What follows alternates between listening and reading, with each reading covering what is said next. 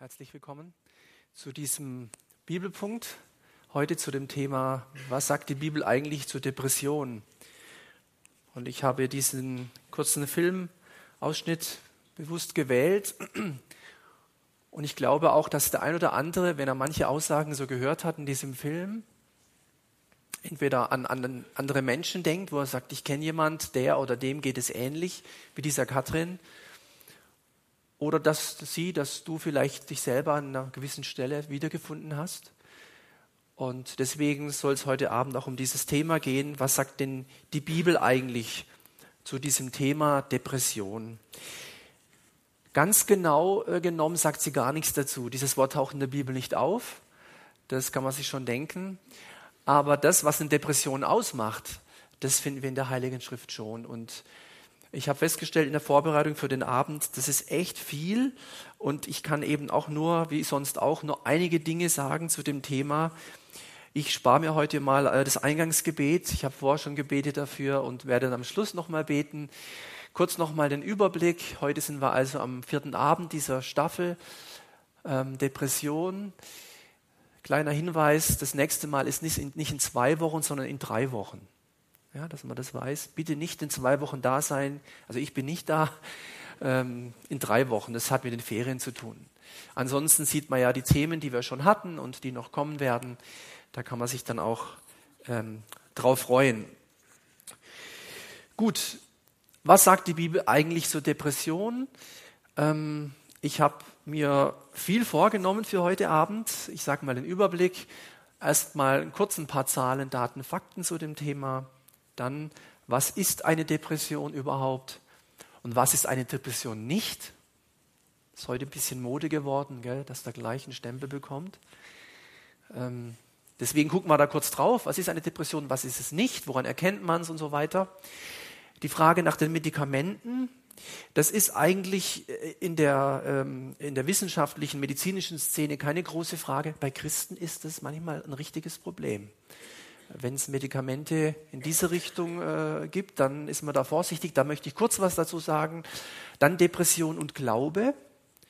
Ähm, ja, werden wir dann sehen. Und dann Glaube als Ressource, wenn man mit sowas wie Depression zu tun hat. Es gibt ja verschiedene Arten von Depression. Das, da will ich jetzt auch heute nicht näher drauf eingehen. Und der siebte Punkt lautet doch tatsächlich, äh, geh aus mein Herz und suche Freud bzw. Freude. Gut.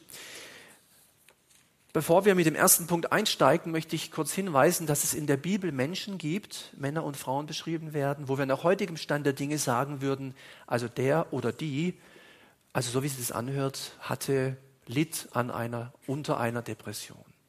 Zum Beispiel, ähm, wenn ich an die Hannah denke, die keine Kinder kriegen konnte. Wir kennen vielleicht die Geschichte. Von ihr heißt es, sie war bitterer Seele, bitterer Seele. Andere Übersetzungen schreiben, sie war tief betrübten Herzens und total traurig. Und zwar nicht nur einmal, sondern über längere Zeit. Also das sind so Dinge, wo man, wenn sowas auftaucht, hellhörig wird, hellhörig werden würde in unserer Zeit.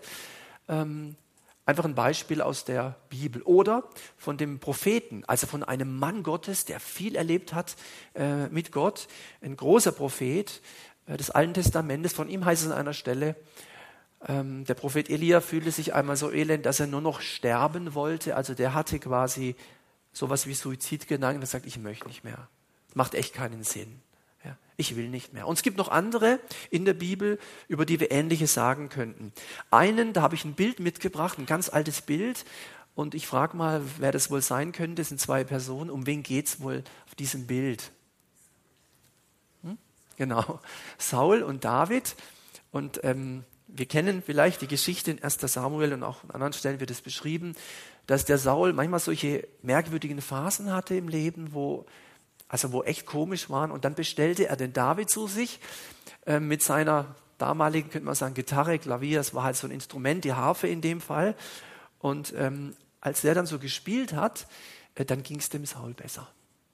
Hm? Das ist auch interessant, dass man also heute auch weiß, das ist ja tausende von Jahren her, wenn man so will, dass bestimmte Art von Musik unserer, ich sag mal, unserem seelischen Empfinden gut tut. Hip-Hop, Hardrock und so gehört da jetzt nicht dazu. Ja, es muss aber auch nicht was von Bach sein. Aber das hat was mit, mit Lautstärke, mit Rhythmus und so, instrumental hauptsächlich zu tun. Das ist bis heute so, sodass es ähm, Leute gibt, die dadurch äh, oder damit ihr Geld verdienen. Also es gibt Leute, die sind äh, Musiktherapeuten. Ja, die arbeiten auch mit Musik, auch mit anderen Dingen natürlich, aber in diesem Bereich, um Menschen zu helfen, auch Menschen, die mit solchen seelischen Dingen zu tun haben. Genau, also das ist so ein altes Gemälde. Ob das genauso aussah, weiß ich nicht, aber äh, wenn man jetzt Künstler ist äh, und wir viel Zeit hätten, dann könnten wir jetzt dieses Bild versuchen zu interpretieren, interpretieren und zu lesen und dann guckt man halt, wie der, an, wie der schon guckt, ja. So und, und naja, und der eine guckt nach unten, der andere guckt nach oben. Ja, solche Sachen, aber das andermal. Ich gehe mal weiter zu mehr konkreten Dingen, zu Zahlen, Daten, Fakten. Fünf Prozent der Bevölkerung, sagte man in unserem Land, sind behandlungsbedürftig depressiv. Bei ähm, knapp 84 oder 82 Millionen kann man sich mal ausrechnen. Das sind schon einige. Ja, das sind etliche Menschen, die behandlungsbedürftig depressiv sind. Man sagt, dass diese Krankheit am meisten gesunde Lebensjahre von allen Krankheiten dem Menschen rauben. Also nicht Wochen oder Monate, es kann Jahre sein. Ja, da kann wirklich äh, viel Lebensqualität verschwinden und all diejenigen unter uns, die schon mal mit Depressionen zu tun hatten oder jemand kennen, der damit zu tun hatte oder hat oder die mal damit zu tun haben werden, ähm, die würden das dann auch bestätigen können, insbesondere wenn es länger andauert. Bei 15 bis 35-Jährigen, also bei den, würde man sagen, jungen Leuten, jungen Erwachsenen, steht Suizid, also Selbstmord, als Folge von Depressionen an erster Stelle. Und es gibt immer mal wieder ähm, bekannte Beispiele in der Geschichte. Ähm, da war auch vor einigen Jahren dieser Torhüter und so.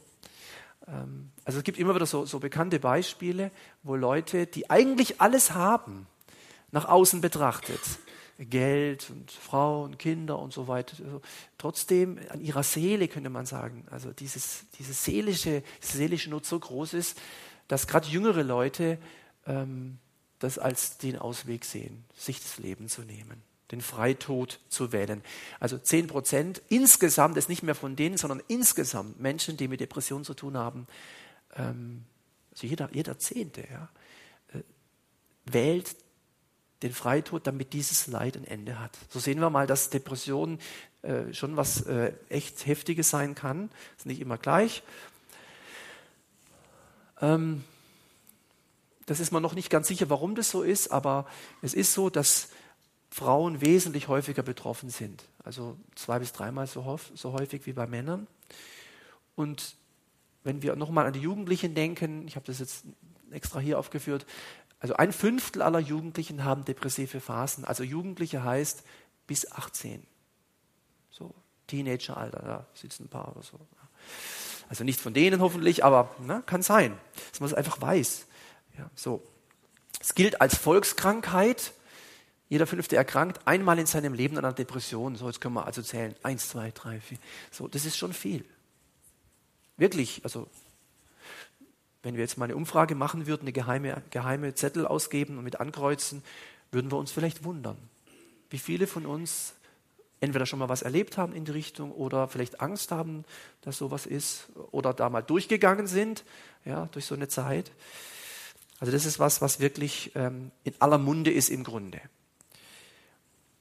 So, jetzt, was ist das überhaupt? Ähm, Gibt es natürlich viele Definitionen. Ich habe jetzt halt mal eine gewählt. Die lautet so, Depression ist eine Erkrankung, die mit Niedergeschlagenheit sowie psychischen und physischen, also körperlichen Störungen einhergeht. Und das ist schon mal wichtig, dass man das sieht. Ich habe das auch noch mal heute nachgelesen. Es gibt Unmengen an Literatur, eigentlich unendlich viele Bücher und wurde so viel geschrieben und wird permanent geforscht an diesen Themen, dass man sagt, auch die Ursachen von Depressionen sind im Grunde wie, es gibt eigentlich zwei, zwei Ursachen, dieses Psychosoziale, also wenn Leute Schlimmes erlebt haben, wenn in ihrer Kindheit üble Dinge längere Zeit angedauert haben, ähm, oder das ähm, neurobiologische, also wenn, wenn einfach im Gehirn, das hat was mit den Botenstoffen zu tun, wenn da äh, nicht mehr ein Gleichgewicht herrscht. Ähm, und da ist es natürlich dann hilfreich, medikamentös zu arbeiten. Ja. Da kann man dann einfach das relativ leicht auch wieder hinkriegen und so. Also einfach ausgedrückt, die zwei Arten und die zwei Ursachen vor allem, Ursachen. Jetzt, jetzt habe ich mal ein paar Dinge gesammelt. Ähm, nicht jeder, der eine gedrückte Stimmung hat, ist depressiv. Gell? Ich, ich, bringe einfach mal ein paar Dinge, aber das gehört dazu. Äh, gedrückte depressive Stimmung. Interesselosigkeit, Freudlosigkeit, ähm, Antriebsmangel, mh, erhöhte Ermüdbarkeit. Wir haben ja noch diese Katrin im Blick vielleicht von, von dem Film. Ähm, da wurden ganz viele Dinge, die erwähnt wurden aus ihrem Leben, würde man heute sagen, das sind Kennzeichen von Depressionen. Dann ähm, verminderte Konzentrationsfähigkeit.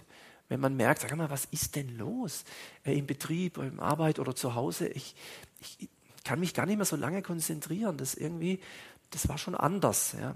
Also wenn, wenn nur das ist, hat es nichts mit Depression zu tun, aber so diese Kombination von all dem geht in diese Richtung. Pessimistische Zukunftsperspektiven, also so dieses negative Denken, Pessimismus, ah, schwierig und weiß auch nicht und so immer das Glas ist halb leer und, und oh, ob das gut geht, so, so diese, diese Haltung, ja, so negatives Denken. Auch ein vermindertes Selbstwertgefühl. Man traut sich kaum was zu. Man denkt, man ist nicht viel wert. Andere sind immer besser wie einer. Es ist immer so, man ist immer so, man ist so der, der hat die Pechsträhne. Andere sind die Glückspilze. Immer so negativ. Ja, das, das ist was, was damit zusammenhängt. Grübeln. Also nicht denken, sondern grübeln. Ja, grübeln, das kann man nachts immer merken. Wenn du über was nachdenkst, schläfst du wieder gut ein. Wenn du aber grübelst, bleibst du wach. Dieses, diese Grübeln, dieses Grübelei, ja, und das ist meistens schwierige Dinge oder so. Also wenn du nachts aufwachst, heute Nacht, nachher irgendwann, äh, versuche ich auch immer, wenn ich nachts aufwache, das kommt auch vor, ja, dann versuche ich, wenn es irgendwie geht, irgendwas Gutes. Ich muss ein paar Sachen haben, wo positiv sind, dann denke ich drüber nach, schlafe ich besser ein, wenn ich anfange zu grübeln. Und ich kenne das auch. Ja. Wenn man dann um halb fünf anfängt zu grübeln, das ist, äh, wird ein langer Tag. Ja, weil da ist mit Einschlafen ist einfach schwierig. So. Oder Schuldgefühle. Ähm, Menschen, die auch die Schuld so immer so auf sich, so, so eine Opferhaltung, ich bin schuld, ich bin verantwortlich dafür und man ladet sich dann selber so Lasten auf, das kann ein richtiges Wesen sein, da würde man sagen, das geht alles in Richtung Depression. Oder, das sind dann die Extremformen eben auch, Suizidgedanken. Also nicht, ich habe das auch mal erlebt, äh, es ist auch nichts Dramatisches, man, man irgendwo auf einem hohen Turm steht oder so. Vielleicht habt ihr das auch mal erlebt und denkt mal, das wäre jetzt mal interessant, wenn man da jetzt runterspringt. Aber das ist ja Quatsch, das macht man natürlich nicht, ja. Das ist sowas, das ist es nicht, ja. Sondern das, denkt an die Katrin, die da runterguckt und die das nicht zum ersten Mal macht, die immer wieder überlegt, soll ich nicht meinem Leben ein Ende machen, damit dieses Leid endlich aufhört, ja. Das ist der Grund. Nicht um jemanden zu ärgern, nicht um Leute zurückzulassen, sondern damit man endlich erlöst wird von diesem schweren Leben, wo alles nur noch eine, ein Berg ist. Ja. Übrigens, die, die klassische, die, die, die, eine der schwierigsten Dinge ist, wenn Leute dann morgens am liebsten nicht mehr aufstehen wollen und die Decke über den Kopf ziehen und dann ganz alleine sind mit sich und mit diesem allen Dunklen und mit diesem Schwierigen. Das, wenn sie das Problem sind, ja, das sind so die, die, die akuten, die extremen, die chronischen, die starken, schweren, depressiven äh, Zeiten von Menschen, das ist eine ganz große Gefahr. Darum sagt man bei depressiven Leuten, bitte nicht alleine lassen. Also wenn Leute sehr introvertiert sind, ist eine große Gefahr. Ja. Die müssen irgendwie, auch wenn in der Kirche, in der Gemeinde, dann würde ich sagen, setz dich ganz hinten hin, du musst nichts machen, aber sei da. Wir holen dich auch ab oder irgendwas, aber, aber nicht alleine. Das ist, äh, Depression freut sich immer, wenn sie, wenn sie alleine ist mit dem Menschen. Ja, das ist so, so das Größte. Genau, also Suizidgedanken. Dann äh, einfach noch ein paar Dinge, dass man das nochmal sieht. Ähm, dann, ja, kein Hunger mehr, so, boah, nichts mehr, mehr, mir schmeckt nichts mehr, ja. Lieblingsessen, nö, Süßes, nö, irgendwie so, so kein Appetit. Ja. Dann nimmt man natürlich ab. Ja. Das ist auch nicht immer gut. Manche wollen abnehmen, aber nicht in Verbindung mit einer Depression. Das ist nicht gut. Ja. Magen-Darm-Beschwerden. Also, also nochmal, die einzelnen Dinge kennen wir immer mal wieder, ja, Magen-Darm-Grippe oder so, was anderes, ja, sondern immer so von diesem Denken, ich weiß auch nicht und zieht mir alles zusammen so. Atembeschwerden, Herzbeschwerden, ja, Es wurde ja auch vorhin erwähnt, das mit den Ängsten oder so, Kopfschmerzen.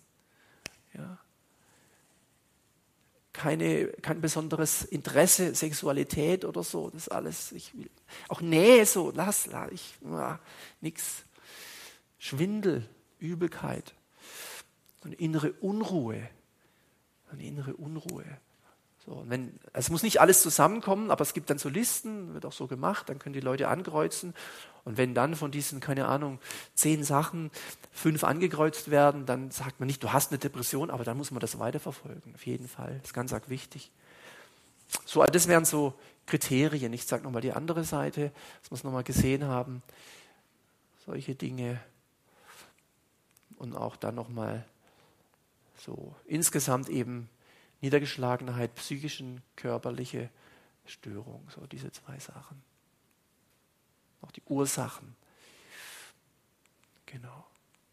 Dann möchte ich jetzt nochmal, jetzt muss ich nochmal kurz durchklicken, zeigen, was eine Depression nicht ist. Nicht, dass jetzt jeder denkt, ich habe, äh, man hat Depression, bloß weil es einmal schwindlig war, Geld, das haben wir verstanden. Die Kombination macht's, die Menge macht's. Es ist keine vorübergehende Niedergeschlagenheit. Jetzt hattest du halt mal viel im Arbeitsplatz zu tun, bis K.O., musst es halt mal jetzt ein paar Wochen richtig reinhauen. Das hat nichts mit der Depression zu tun. Ja, dass man halt müde ist, ja ganz klar und, und so, das ist was anderes. Also nicht vorübergehend, sondern dass es wirklich länger anhaltend ist. Depression ist auch nicht ein Zeichen persönlicher Schwäche. Ja. Und man kann es auch nicht mit ein bisschen starkem Willen oder jetzt strenge ich mir richtig an ändern. Also wenn man das kann, dann sind es andere Dinge. Aber Depression ist was anderes. Und jetzt komme ich schon auch ein bisschen in, die, in, die christliche, in den christlichen Bereich rein. Äh, Depression ist in der Regel, in der absoluten Mehrheit der Fälle eine Krankheit und keine Sünde. Und schon gar kein Dämon.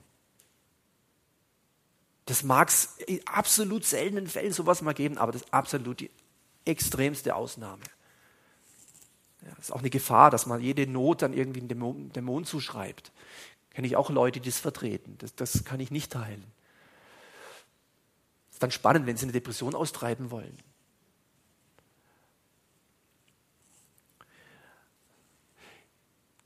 Jetzt eine kurze, eine kurze Grafik zu dem Thema Medikamente. Also wenn jemand Kopfweh hat und Aspirin nimmt, da ist, glaube ich, das ist noch irgendwo, ja. Oder wenn jemand Schmerzen hat und nimmt Ibuprofen oder was gibt es da für Diclofenac oder was man halt so hat oder nicht hat, ja, so. Das ist alles nicht das Thema, aber wenn es jetzt darum geht, äh, wegen solchen Sachen, äh, Stichwort Antidepressiva und so, dann ist eher mal, hm, nee, das, muss, das möchte ich jetzt nicht. Das habe ich jetzt immer wieder erlebt bei Menschen. Und diese Grafik soll einfach mal zeigen, wie unterschiedlich die Wirkung ist, also unten haben wir so die, den Verlauf, äh, 24 Wochen, also ne, zwei Monate und so, schon länger die, äh, die ganzen Sachen. Und dann, was es bedeutet, wenn Leute Medikamente genommen haben. Hier ist das Wohlbefinden in dem oberen Bereich. Hier ist der Bereich der Arbeitsunfähigkeit, man nicht mehr arbeiten kann wegen Depression. Und, und hier unten, was geschehen ist, wenn also, es ging immer weiter runter. Das heißt, es gibt eine große Spannbreite von Dingen, wo man sagt, wenn du da kein Medikament nimmst, du kannst es ja probieren. Ja, ja kriege ich hin, der Herr Jesus macht's und so.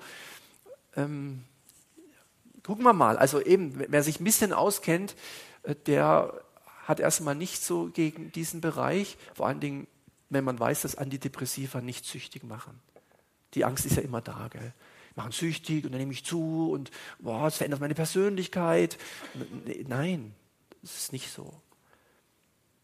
Das sind auch keine Aufputschmittel oder Beruhigungsmittel oder so. Das sind auch keine Drogen. Die wirken einfach, das hat mit Botenstoffen zu tun, da gibt es so, das, das wäre jetzt zu kompliziert, ja. Die neurophysiologischen Zusammenhänge unseres Gehirns zu erklären. Kann man das hinterher machen, wenn es jemand interessiert, mit den synaptischen Spalten und warum das so wichtig ist und mit den Neurotransmittern und warum die, naja, so. Und das hat manchmal auch genetische Gründe und alles. Und darum hilft es auch. Wenn gerade diese biologischen Ursachen sind, helfen die Medikamente auch. Es gibt auch andere Medikamente, Neuroleptika, die sind bei Psychosen, werden die, werden die verwandt. Das ist eine andere Ebene. Siehst du das Männchen da? Ach, jetzt ist es da oben, das Grün, jetzt da hinten. Wenn man so jemand, wenn jemand so ist, der braucht ganz andere Mittel. Ja, der, der, ich bin Napoleon. So. Völlig anderer Bereich. Da muss man viel stärkere Medikamente geben, sonst sind die Menschen eine Gefahr für sich und die Umwelt. So, und dann gibt es noch die Hypnotika. Hypnos kommt von Schlaf, die Schlafmittel. Ja, und da muss man so, da muss man aufpassen. Die werden in der Regel auch bei, bei Ängsten und so gegeben. Also Schlafmittel, also da ist Vorsicht geboten. Das kann echt abhängig machen. Und, das, und da muss man einfach unterscheiden, sonst hat man dann Angst und so, muss man einfach ein paar Dinge wissen. Jetzt, ähm, war da unten noch was? Genau, äh, die, es wird keine Verkürzung stattfinden durch die Medikamente, aber es ist weniger Leidensdruck da. Das ist also wirklich, wirklich nichts Dramatisches. Insbesondere wenn es sich um, um so depressive Episoden handelt. So. Da ist nicht, braucht man keine Angst haben, wirklich nicht. Da übernehme ich jetzt auch die Verantwortung für den Satz. Das ist mein wirklicher Ernst. Ja, da ich, hätte, ich, hätte ich überhaupt keine Mühe, sowas zu nehmen oder jemand zu raten, bitte nimm das. Ob das alleine hilft, ist nochmal eine andere Frage. Aber das ist eine Möglichkeit. So, jetzt das Thema Depression und Glaube. Ich möchte mal ein paar Zitate nennen, die manchmal Christen sagen, die wir vielleicht schon mal gehört haben oder vielleicht manchmal aus unserem Mund gekommen sind und die dann so in die Richtung gehen können. Also die These, das heißt, die These kommt gleich, ich verrate es noch nicht. Also ich habe keine Kraft mehr für Gebet und Bibel. Ich, ich, ich kann nicht. Ich, mir fehlt die Kraft. Nicht die körperliche Kraft, sondern so dieses, die seelische Kraft. Ich, ich habe keine Kraft mehr dafür. Oder solches Denken wie ich, ich, ich bin für Gott pff, total unbrauchbar. Der kann mich das. Und schau mal, was der alles macht und die und ich ich bin froh, wenn ich den Alltag noch einigermaßen rumkriege. Ich, ich, ich kann nichts machen. Ich bin nichts für Gott. Ich, ich tue nichts für ihn. Ich bin unbrauchbar. Das ist die These, die ist falsch. Die These ist falsch. Ein Christ ist nicht depressiv. Das ist so ähnlich wie, ein Christ wird nie krank. Ein Christ wird nie arbeitslos. Ja. Ein Christ hat immer glückliche Ehe. Die Kinder immer super Noten. Ja. Hat nie einen Strafzettel, immer so Sätze, ja, was ein Christ nicht hat. Jahrzehntelang sind Menschen in Gemeinden unter diesem Druck fast zusammengebrochen. Man hat gebetet, man hat gemacht, weil, aber depressiv, das, das gibt es nicht. Ja. Wo kann man denn da hin? Christen geht es immer gut. Und zwar körperlich, psychisch und geistlich. Man fragt sich dann, wenn Jesus meint, wenn er sagt, kommt her zu mir alle, die ihr beladen, die ihr mühselig seid. Und ob das wirklich so ist, dass die, die kommen, sofort von einem Nu in einem Nu äh, in allen Bereichen gesund werden. Oder ob das nicht manchmal auch ein Prozess ist, ein Weg. Dann hat wohl Elia einen Fehler gemacht. So ein Mann Gottes. Und ich frage mich auch, Johannes der Täufer, der im Gefängnis saß und dann irgendwann gesagt hat, sag mal, ist das der, der, äh, der kommen sollte oder nicht? Da fragt man sich auch, ja, so Moment mal, du bist doch, du, das musst du doch wissen. Also auch Christen können in Krisen kommen, auch in solche Phasen ihres Lebens. Ich werde von Gott gestraft. Manchmal so Sätze, die dann kommen. Gott straft mich. Oder noch schlimmer, Gott hat mich verlassen. Der Satz, Gott hat mich verlassen, ist einmal in der Geschichte des Planeten Erde richtig gewesen, als Jesus es gesagt hat am Kreuz mein Gott, mein Gott, warum hast du mich verlassen? Da musste es auch mal einen ganz kurzen Moment geben, der Gottverlassenheit, damit die ganze Erlösung, ich sage mal, funktioniert. Aber davor und danach hat Gott niemals, nie einen seiner Söhne, einer seiner Töchter verlassen. Gott wird dich nie verlassen. Nie. Das ist gar nicht möglich. Aber das ist das Denken dann in so einer Phase. Ja, wo ist er? Ich spüre ihn nicht. Er ist nicht da. Er hat mich verlassen. Da geht was schief, dann muss er mich verlassen haben. Ja. Oder warum ich? Warum musste mir das passieren? Warum uns? Wieso unsere Familie? Wieso unsere Gemeinde? Wieso in meinem Arbeitsplatz? Wieso musste meine Firma? Warum? Immer diese Fragen. Und wenn sich sowas bündelt als gläubiger Christ, dann ist so, ich sage immer, dann klopft die an. Die klopft oft an. Man kann solche Dinge auch personifizieren und so habe ich das auch formuliert. Und ich möchte hier unten noch was sagen. Achtung vor krankmachendem Glauben.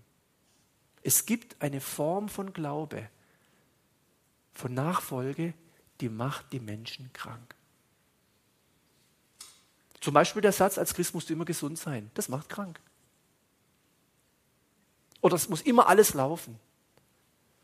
Ja, immer so dieses ähm, westliche Wohlstandsdenken. Oder ein falsches Gottesbild. Wenn du nächsten Sonntag nicht in den Gottesdienst kommst, dann würde ich mich nicht wundern, wenn du bald einen Unfall hast. So habe ich, solche Sachen gibt's. Flüche im Namen Jesu, was ist denn das in der Gemeinde? Da hat sowas keinen Raum. Das, wenn, wenn du sowas mal hörst, dann, dann geh weg von solchen Leuten, da, da würde ich weglaufen. Wenn in der, in der Gemeinde, in der Kirche sowas, wenn, wenn man so manipuliert, geistlichen Missbrauch ist das. Werden die Menschen krank. Du glaubst nicht richtig. Mensch, du gehst noch zum Zahnarzt, du. Da betet man, dass die Füllung kommt. Mit dem Fisch obendrauf noch. Das gibt's alles, Geschwister. Ja, das ist schön, dass wir darüber lachen können. Ich hoffe, bei uns ist es nicht so. Natürlich tut Gott Zeichen und Wunder, aber doch nicht auf Kommando. Wir haben doch nicht den Heiligen Geist in der Tasche. Er hat doch uns in der Tasche, oder nicht? So rum ist es doch richtig. Boah, das finde ich schlimm. Wenn ich würde, wenn, wenn, wenn sowas mal ist, renn weg. Weggehen, weg. Mit sowas möchte ich nichts tun. Ich möchte keine Bücher lesen, möchte nichts hören von jemandem, der sowas, der eine Nachfolge verkündigt, die die Menschen krank macht. Weil Jesus hat es auch nicht getan. Jesus war für alle da. Wisst ihr, für wen er nicht da war? Für die Gerechten, für die Tollen, für die Superleute, für die war er nicht da. Wenn du also denkst, du bist super drauf, dann brauchst du nicht zu Jesus kommen. Wenn du aber denkst, oh, ich habe auch noch manches im Leben, was nicht so toll ist, dann herzlich willkommen. Bist genau richtig, so geht es uns allen. Ja? ja, so ist es. Echt wichtig. Jetzt kommen ein paar Punkte, Glaube als Ressource. Wenn wir also jetzt mit sowas zu tun haben oder hatten oder jemand kennen, dann möchte ich ein paar Dinge sagen, die uns helfen können, trotz Depressionen oder trotz depressiven Gedanken vielleicht auch nur, den Glauben, unseren christlichen, biblischen Glauben als, als Ressource, also als Quelle von guten Dingen zu nutzen. Einmal durch eine Not, auch durch eine Depression und durch jede andere Not in unserem Leben kann unser Glaube vertieft werden. Ich bitte nie, oh Herr, schenk mir Nöte, dass ich im Glauben wachse. Das würde ich nie beten. Aber wenn eine Not da ist, dann könnte dieses Wort gelten, was da heißt, dass Gott in der Not reichlich zu finden ist. Das ist das Erste hier. Glaube kann vertieft werden, auch durch, auch in so einer depressiven Phase oder in einer schweren Depression. Das kann möglich sein. Da ist der Glaube größer als alles andere. Das heißt, ich kann in eine tiefere Abhängigkeit von Gott kommen. Weißt du, wenn du operiert wirst und nicht mehr weißt, ob du nächstes Mal aufwachst und was da rauskommt, in so einer Phase steckst in deinem Leben, dann kann dich das echt abhängig von Gott machen und das ist was Gutes. Du sagst, Herr, jetzt kann ich wirklich nicht mehr tiefer fallen wie in deine Hand. Hast am Ende sogar noch was gewonnen, nämlich Vertrauen in ihn. Vertiefung des persönlichen Glaubens durch Nöte, durch Krisen. Krisen sind immer Chancen. Ja, kann man zumindest als Chance nutzen. Das ist eine große, große äh, Möglichkeit, die Gott uns da ähm, anbietet. Es gibt eine neue Einstellung zu Leid und Krankheit. Nicht, dass wir das wollen. Natürlich kann Gott heilen. Ich glaube auch, dass er das will. Ich glaube, dass Gott grundsätzlich das Gute will. Er ist ja gut. Aber es gibt halt Phasen, da geschieht es nicht. Man kann ich dann lang überlegen, warum. Aber ich kann auch sagen, ich habe eine neue Einstellung zu Leid und Krankheit. Paulus, der war ja gewiss kein Anfänger im Glauben. Der hat ja gewaltige Dinge erlebt und deshalb, deshalb, einen Stachel im Fleisch, hat er gesagt, bekommen. Und er hat dreimal zu Jesus gebeten, dass er ihn doch heilt. Und Jesus sagt dreimal Nein. Das ist ungewöhnliche Geschichte. Zweiter Korintherbrief kann man ihn nachlesen, wo es dann diese Stelle kommt, lasst deine meiner Gnade genügen, denn meine Kraft kommt in der Schwachheit oder in den Schwachen zur Vollendung. Nicht in den Starken, in den Schwachen. Das ist ein großes Geheimnis. Und noch viel wichtiger ist der nächste Punkt. Ich bekomme eine neue Einstellung zu Leidenden und zu Kranken. Und es, es gibt Kirchen zwar immer weniger, weil die Realität holt diese Kirchen ein. Das sind also fast schon mehr sektiererische Gruppierungen. Da wird gesagt, wenn du körperlich krank bist, bist du eine Schande für Gott. Geschwister, sowas ist, ich sage es mal, direkt aus der Hölle. Das entspricht nicht dem Wesen Jesu. Jesus sagt, oder das Wort sagt, wenn der, der Doch, der noch am Glimmen ist, der wird nicht noch kaputt getreten. Ja. Der wird angefacht, dass wieder was kommt. Ja, der glimmende Doch. Das geknickte Rohr wird nicht noch kaputt gemacht, sondern das wird wieder aufgerichtet. So ist Jesus, der hilft den Schwachen. Der hilft ihnen. Der, der jagt sie nicht davon. Dann, ich habe jetzt ein paar Bibelverse dabei, nur Auszüge aus so, in dem Fall jetzt Psalmen, wo wir merken, das sind so diese, diese Kämpfe, die Menschen haben, die mit Depressionen zu tun haben. Was betrübst du dich, meine Seele, und bist so unruhig in mir? Manche von uns kennen das und andere sagen, keine Ahnung, was die meinen. Unruhig in mir, bin immer ruhig und so. Ja, schön, aber andere von uns, die wissen, was da gemeint ist. Dieses, diese Unruhe, so eine innere Unruhe. Und dann kommt nach der Frage gleich ein Tipp, das meine ich, Ressource des Glaubens. Harre auf Gott, denn ich werde ihm noch danken, dass er meine Hilfe und mein Gott ist. Also da wird, wird ein Mensch beschrieben, der hat eine Riesennot. Ich würde mal sagen, das klingt wirklich nach einer psychischen Not. Und dann ruft er zu Gott und sieht in dieser Not dennoch den Glauben, den Halt in Gott als Ressource. Oder es dürstet meine Seele nach dir, mein ganzer Mensch, mein ganzer Mensch, nicht nur körperlich, so, so insgesamt, ich, ich bin vertrocknet, irgendwas ist dürr geworden. Ja, trockenem, dürren Land, wo kein Wasser ist. Das ist so diese, diese bildliche Sprache. Und wenn Menschen mit Depressionen zu tun haben und solche Bibelstellen lesen, dann sagen sie, genau so geht's mir. Endlich mal einer, der mich versteht. So würde ich es auch ausdrücken. So haben die es damals ausgedrückt. Ich, ich denke, ja, so in die Richtung ist bei mir auch. Ich möchte weitermachen hier Glaube als Ressource. Der Glaube kann ein Schutz sein vor der totalen Verzweiflung.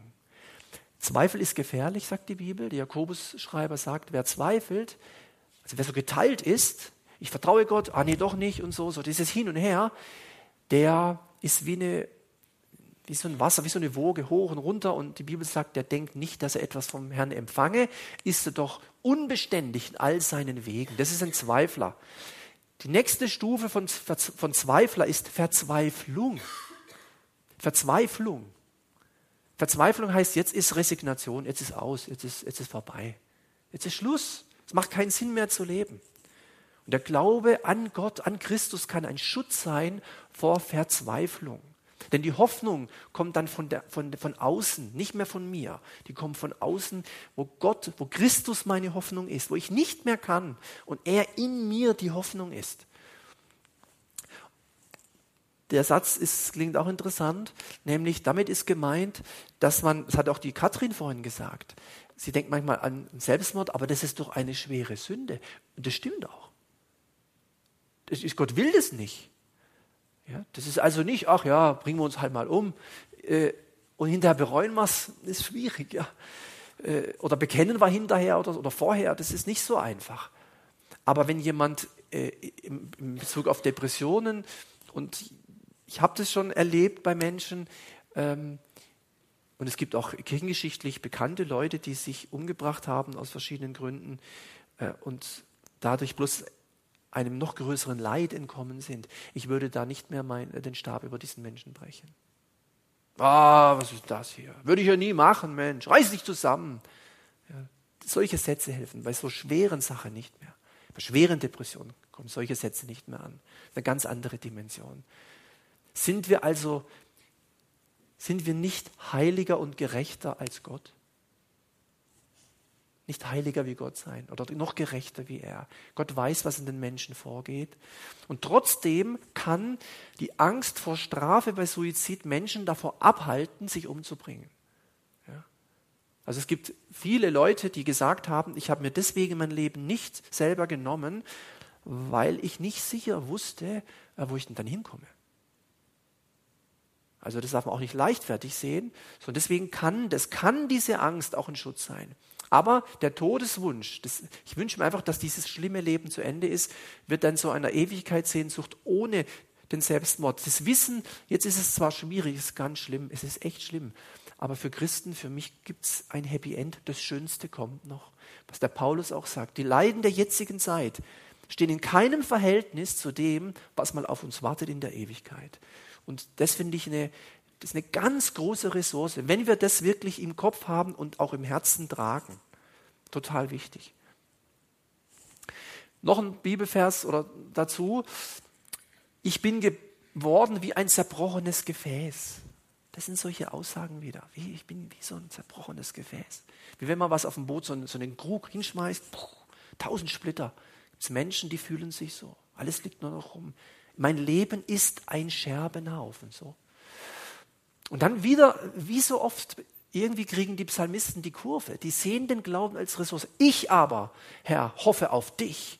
Ja, toll, also finde ich super. Meine Zeit steht in deinen Händen. So sieht's aus. Das ist die Wahrheit. Und das halte ich diesen schlimmen Dingen da, die in mir sind, entgegen. Oder Psalm 23, klar. Wenn ich schon wandle durchs finstere Tal, fürchte ich kein Unglück. Denn du bist bei mir. Dein Stecken und Stab trösten mich. Es gibt Leute, auch, auch Leute, die jetzt nicht so gläubig sind in unserem Sinne, die sagen, weißt du was, ich konnte nur noch das Vater unser beten oder in Psalm 23. Und es hat mir irgendwie Kraft gegeben. Kraft. Irgendwie steckt in diesem Wort, in diesem Psalm, in diesem Vater unser oder Psalm 23, auch wenn man es nur auswendig gelernt hat, Kraft, es steckt Kraft drin. Und das stimmt auch. Heilige Schrift hat Kraft. Nochmal ein Punkt, Glaube als Ressource, nämlich Glaube, ich habe das Stichwort schon genannt, als Quelle der Kraft, wo ich eigentlich so kraftlos bin.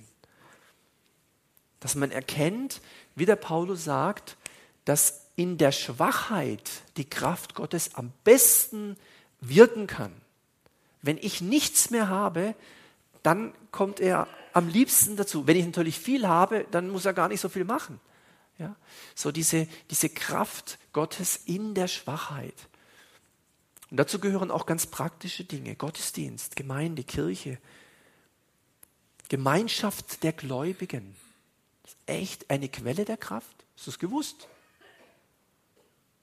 Deswegen waren die Christen so viel zusammen damals, weil das eine Quelle der Kraft war. Deswegen Bibelpunkt, weil es eine Quelle der Kraft ist, habe ich glaube ich hier auch da hinten. Aber auch Hauskreise, einfach Menschen, die sich treffen, um Gottes Wort zu teilen.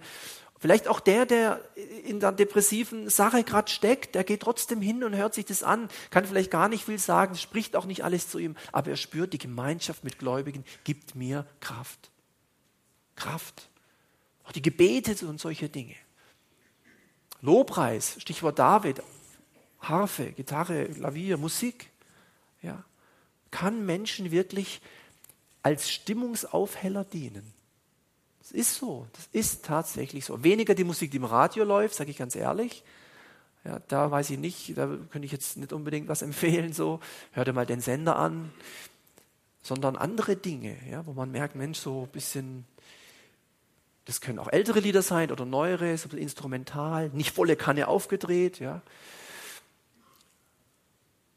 Von Menschen gehört, die schwierige depressive Phasen durch hatten, die saßen stundenlang irgendwo mit dem Kopfhörer und haben sich diese, diese Lobpreislieder ganz ruhig, instrumental vertont angehört und haben gemerkt, es hat mir Kraft gegeben. Nicht mitgesungen, die konnten nicht mehr singen.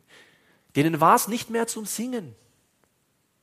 Aber das, die Musik, die, die, die, die Melodien, die, die, die Texte im Kopf wussten sie noch, das heißt doch das und das, hat ihnen geholfen. Gebet und Ermutigung sagt es schon durch Geschwister. Ja. Wieder ein Bibelwort dazu, wohl den Menschen, die dich für ihre Stärke halten. Die dich für ihre Stärke halten. Glaube als Quelle der Kraft. Wenn sie durch dürres Tal ziehen, wird es ihnen zum Quellgrund und Frühregen hüllt es in Segen. Sie gehen von einer Kraft zur anderen. Das ist göttliche Kraft. Ja, und schau hier, wenn sie durchs Dürretal ziehen. Das, das sind so Bilder, wo man heute sagen würde, ja, das ist so eine Phase in meinem Leben, wo ich echt nicht mehr einen ausweise, wo es echt nur noch runtergeht, wo ich nur noch Dunkle sehe, wo ich nichts mehr mit Freude oder so. Und nochmal Glaube als Ressource, Habe ich schon gesagt, war das schon mal da? Ja, das haben wir schon mal gehabt, genau. Ach, doppelt, okay. Dann siebter und letzter Punkt, geh aus meinem Herzen und suche Freude. Also wir kennen vielleicht dieses Lied, oder? Kennst du? Gut. Äh, das ist in dieser schönen Sommerzeit und so, ne, habe ich als Kind auch so immer gelernt. Kennen, glaube ich, noch einige Strophen. Und äh, man könnte sagen, ja toll, also ich meine, kann man denn Freude suchen? Also, wo soll man die denn finden? Ich habe doch keine mehr, das ist doch mein Problem. Ähm, dazu möchte ich eben was über Freude sagen. Freude ist im Grunde das Gegenteil von Depression. Also wenn jemand in der Depression ist, der freut sich nicht. Und wenn jemand sich richtig freut, dann, dann hat die Depression, dann, das passt einfach nicht zusammen. Ne? Das ist wie, sagt man, Wasser und Öl. Das kann man nicht mischen. So. Und die Bibel sagt natürlich viel über Freude. Und ich wollte auch und ich werde auch unbedingt auch diesen äh, Bibelpunkt, die letzten paar Minuten jetzt noch, äh, ich möchte was über Freude sagen. Ich weiß, das ist ähnlich wie bei Ruhe, das habe ich hier, glaube ich, in, irgendwann im Gottesdienst mal gesagt. Es gibt bestimmte Begriffe. Wenn man die sich zehnmal sagt, oder wenn ich die jetzt hier zehnmal einfach nur ausspreche, dann lösen die fast das aus, was sie sagen. Also wenn ich zum Beispiel sage, Ruhe, Ruhe, Ruhe, jetzt schlafen wir gleich ein, ne? Ruhe. Oder Frieden. Frieden. Das ist wirklich so. Manchmal haben Worte echt Kraft und zwar schnell. So ist auch bei Freude. Freude ist eine große Kraft und es gibt natürlich eine menschliche Freude. Das ist, habe ich, ja, das sind ja diese Comedy-Shows, die man immer dann jetzt abends so, so kurz bevor man ins Bett geht, muss man noch ein bisschen lachen, dass man was zum Lachen hat. Wenn man mal gelacht hat, kann man besser schlafen. Ja, das ist ja der Grund, warum dieses Zeug kommt. Würde ich nicht empfehlen als Freuden. Äh, äh, äh, Repertoire, aber es gibt die Freude am Herrn. Freude am Herrn ist eure Stärke. Freude am Herrn ist eure Stärke. Oder der Paulus, der hat den Mut zusammengenommen und hat den Philippern doch knallhart ins Gesicht gesagt, und zwar mehrmals, äh, freut euch im Herrn alle Wege. Und abermals und noch einmal und noch einmal. Und die haben gesagt, jetzt hör mal auf. Ich habe es jetzt gehört. Ja? Wie soll denn das gehen? Ja, freut euch im Herrn alle immer und so, in allen Dingen, nicht über alles, aber in allem. In allem sich am Herrn freuen. So. Der Heilige Geist ist kein Geist der Depression, könnte man sagen. Kein Geist der Furchtsamkeit, sondern der Kraft, Liebe und Besonnenheit. Das heißt, der wohnt ja in mir drin. Und manchmal muss ich mich dann neu auf ihn berufen und sagen, ach Mensch, stimmt, da war doch mal was. Da ist doch einer in mir drin. Mensch, und das ist auch ein Geist der Freude, selbstverständlich. Der Heilige Geist ist definitiv ein Geist der Freude. An der Stelle noch mal diesen Bibeltext, Matthäus 11, wo es heißt, Kommt her zu mir alle, die ihr mühselig und beladen seid. Nehmt auf euch mein Joch und dass seine Last und so leicht ist und so, sein Joch sanft, erklärt Jesus dann. Und dann sagt er, ich werde euch Ruhe geben, Ruhe für eure Seelen. Also Jesus hat da auch Möglichkeiten mitzuhelfen. Ja, und deswegen bei Christen, die mit Depression zu tun haben, ist, sind die Medikamente nicht die einzigste Möglichkeit, Hilfe zu bekommen. Das ist eine Möglichkeit, ich würde sagen, das ist ein, ein guter Bereich, aber es gibt noch andere. Ja, es gibt Arten von Depressionen, wenn du da zügig gehst oder walkst, dann verschwinden die. Muss gar nicht mehr machen.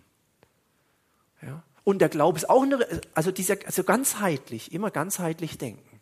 Das hilft, das hilft, das hilft. Von allen Seiten Hilfe zufließen lassen, dann geht es am besten. Deswegen nicht nur Medikamente, aber auch nicht nur Musik hören oder nur zügiges Gehen, sondern am besten alles zusammen, dann wirkt es sehr effektiv. Eine der letzten äh, äh, ja, mit, mit die letzte Folie jetzt nochmal, Freude ist Gegenteil von Depression. Und ich möchte einfach das noch sagen, positive Emotionen kann man selber herstellen. Das ist jetzt für jemand, der in einer richtig schweren Depression steckt, sicherlich nicht die erste Wahl. Aber ich behaupte auch, das sind die wenigsten von uns. Von daher gibt es einfach grundsätzlich etwas, warum Freude wichtig ist, weil Freude, wenn wir eine gewisse Grundfreude haben, kommt Depression nicht so leicht an uns heran. Versteht ihr? Das ist wie das Böse mit Gutem überwinden. Wenn viel Gutes da ist, ja, was soll das Böse denn machen? Ja. Wenn genügend Licht da ist, was soll denn finster sein dann? Finsternis ist ja nur Abwesenheit von Licht. Ja, und so auch in diesen Bereichen. Deswegen, ähm, ja, am Schluss noch ein paar aufmunternde Dinge, also Red Nose einsetzen. Das heißt, ähm, wenn man zum Beispiel richtig schlecht drauf ist, das ist jetzt im Wesentlichen für die Autofahrer gedacht, dann kann man eben, wenn man zum Beispiel im Stau steht, das ist jetzt nicht Depression, aber einfach vom, vom Prinzip her, dass man das mal versteht, wie man Freude, wie man das herstellen kann. Dann könnte man, wenn man also im Stau steht, ich hasse Stau, sage ich, auto ich mich, finde das ganz übel. Richtig schlecht sowas, im Stau zu stehen, vielleicht noch, wenn es beratend heiß ist und nichts geht mehr, alle schauen dich an äh, und so selber äh, und nichts geht, du kommst nicht raus, du kannst auch nicht davon rennen, du sitzt im Stau im Auto drin, dann kannst du natürlich Folgendes machen. Red Nose, das heißt also, man setzt dieses Teil auf, ja, ja, schnell wieder wegmachen. Also und dann jetzt, ist kein Witz jetzt, es ist kein Scherz. Man setzt es also auf und guckt mal mal rüber. Was wird wohl der Mensch machen, der total genervt ist vom Stau, der sieht uh, und fängt an zu lachen. Ja? Dann guckt man auf die andere Seite, dann lacht er auch. Dann entsteht eine Atmosphäre der Freude mitten im Stau. Ist kein Witz jetzt. Du kannst, probier's, probier's einfach. Wir haben zwei Autos, wir haben zwei Nasen, ähm, kann, man, kann man testen. Ähm, dann entsteht eine Atmosphäre des Freude, der Freude mitten im Stau und plötzlich löst sich der Stau, in der Regel löst sich der Stau dann auch auf. Ja. Also wenn man irgendwo hört, Stau hat sich aufgelöst, wahrscheinlich, weil einer hier, ja, nicht immer, aber gut. Den Tipp habe ich von einem Lachtrainer bekommen. Kein Witz. Ja, also kostet, als ich es mal erzählt hatte, irgendwo habe ich gesagt, ich habe aber keine solche Nase, hat mir doch tatsächlich jemand so eine Nase geschickt, habe ich wieder irgendwo das erzählt, habe vergessen zu sagen, ich habe schon eine, hat mir wieder eine Nase geschickt, jetzt habe ich zwei Nasen, ich brauche keine mehr. Gell? Das aber behalte ich jetzt auch. So, Red Nose, kann man, ist kein Witz. So. Oder äh, Mundwinkel hoch. Ist jetzt auch, also ist wirklich so, wenn es einem richtig schlecht geht, wenn man so richtig schlecht drauf ist, wie gesagt, muss jetzt nicht unbedingt gleich mit Depression zu tun haben. Mir geht es nur darum, dass man das selber herstellen kann. Und es geht einem so richtig schlecht, ja, äh, äh dann einfach den hier machen. Etwa 60 Sekunden. Ja, 60 Sekunden den machen. Das ist natürlich eine Grimasse, sieht doch nicht toll aus. Also eh egal, es geht mir eh schlecht. Ja? So, kann ich ja den machen, sieht mich auch keiner. Und im Gehirn, das Gehirn, Gehirn kann ja nicht denken. Also, ja, stimmt. Gehirn denkt nicht mit. Gehirn merkt nur, Gehirnbesitzer macht den, muss irgendwas Lustiges sein und dann löst es Freudenhormone aus, weil man beim Lachen auch den macht. Das ist kein Witz, kann man nachprüfen. Deswegen ist Lachen tatsächlich nachweislich gesund. Ja. Aber da brauche ich nicht heute Abend so eine blöde Show angucken. Dann, dann lieber hier oder, also die übrigens, oh, die Nase vom Spiegel ist auch schon, hm, ist auch irgendwie witzig, ja. Dann auch eine super Möglichkeit, jetzt einen anderen Bereich, Danketagebuch. Am Sonntag haben wir hier äh, Danke-Gottesdienst, geht es um, viel um Dankbarkeit und so. Und da werden wir ähm, unter anderem auch was hören, was das bedeutet. Danketagebuch, man schreibt einfach mal ein, zwei, drei oder vier Wochen auf, jeden Tag, wofür man Gott dankbar ist das ist ein, ich sage mal, Frontalangriff auf jede Art von negativer Emotion und auch ein Frontalangriff auf Depressionen. Weil so entsteht Freude, weil Dankbarkeit hat was mit Zufriedenheit zu tun. Und Dankbarkeit und Zufriedenheit lösen Freude aus. Ist doch logisch. Und wo Freude ausgelöst wird, wird es der Depression nach und nach arg. Wie gesagt, es kommt immer auf die Schwere an. Ja. Nur solche Sachen, wie gesagt, helfen nichts, wenn es sehr schlimm ist. Ja, das sind Medikamente hilfreich. Ja, mir geht es hier nur darum, dass man mal sieht, dass das möglich ist. Oder eine Freudenliste, dass man mal aufschreibt, zehn Punkte, was macht mir Freude? Was sind Dinge, die mir Freude bereiten? Wenn man das nicht weiß, ja, wie willst du dann Freude haben? Wie willst du Freude generieren, wenn du gar nicht weißt, was dir Freude macht? Unsere Kinder, die wissen oft, was ihnen Freude macht. Und je älter man wird, deswegen übrigens, Kinder lachen viel, viel öfter wie Erwachsene.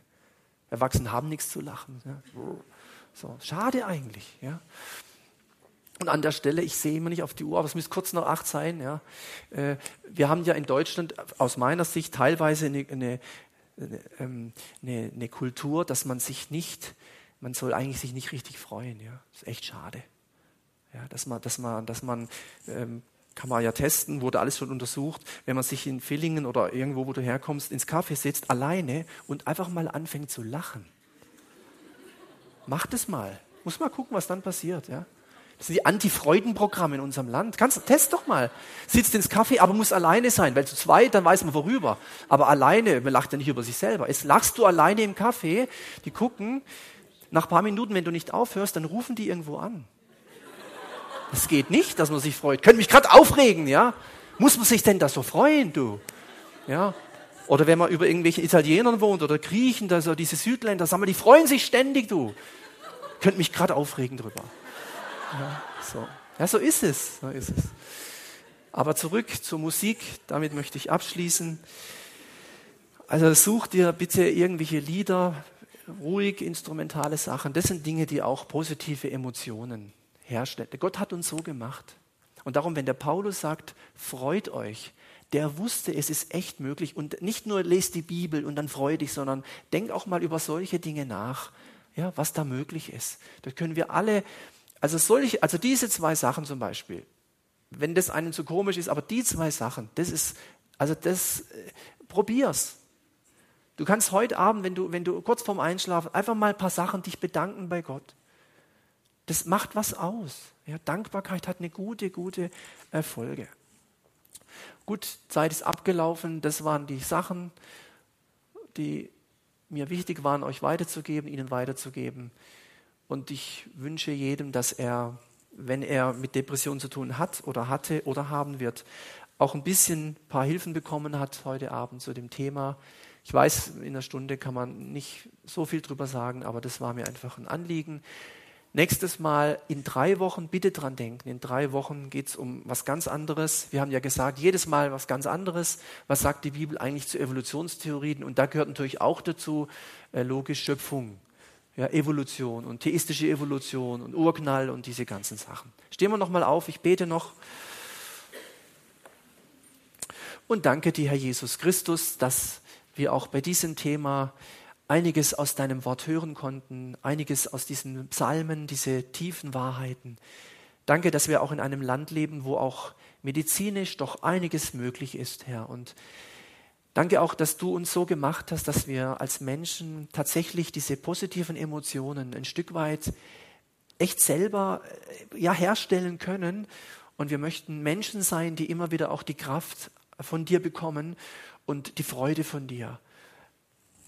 Danke für diesen Abend. Danke für jeden, der da war. Und da, wo Menschen vielleicht auch Anwesende mit Depressionen zu tun hatten oder haben oder haben werden, da wollen wir dich bitten, dass du in besonderer Weise durch deinen Heiligen Geist uns die Kraft gibst, uns an die Dinge zu erinnern von heute Abend. Oder wenn wir jemanden kennen, dass wir vielleicht eine CD mitnehmen für diesen Menschen, dass er dadurch ermutigt wird.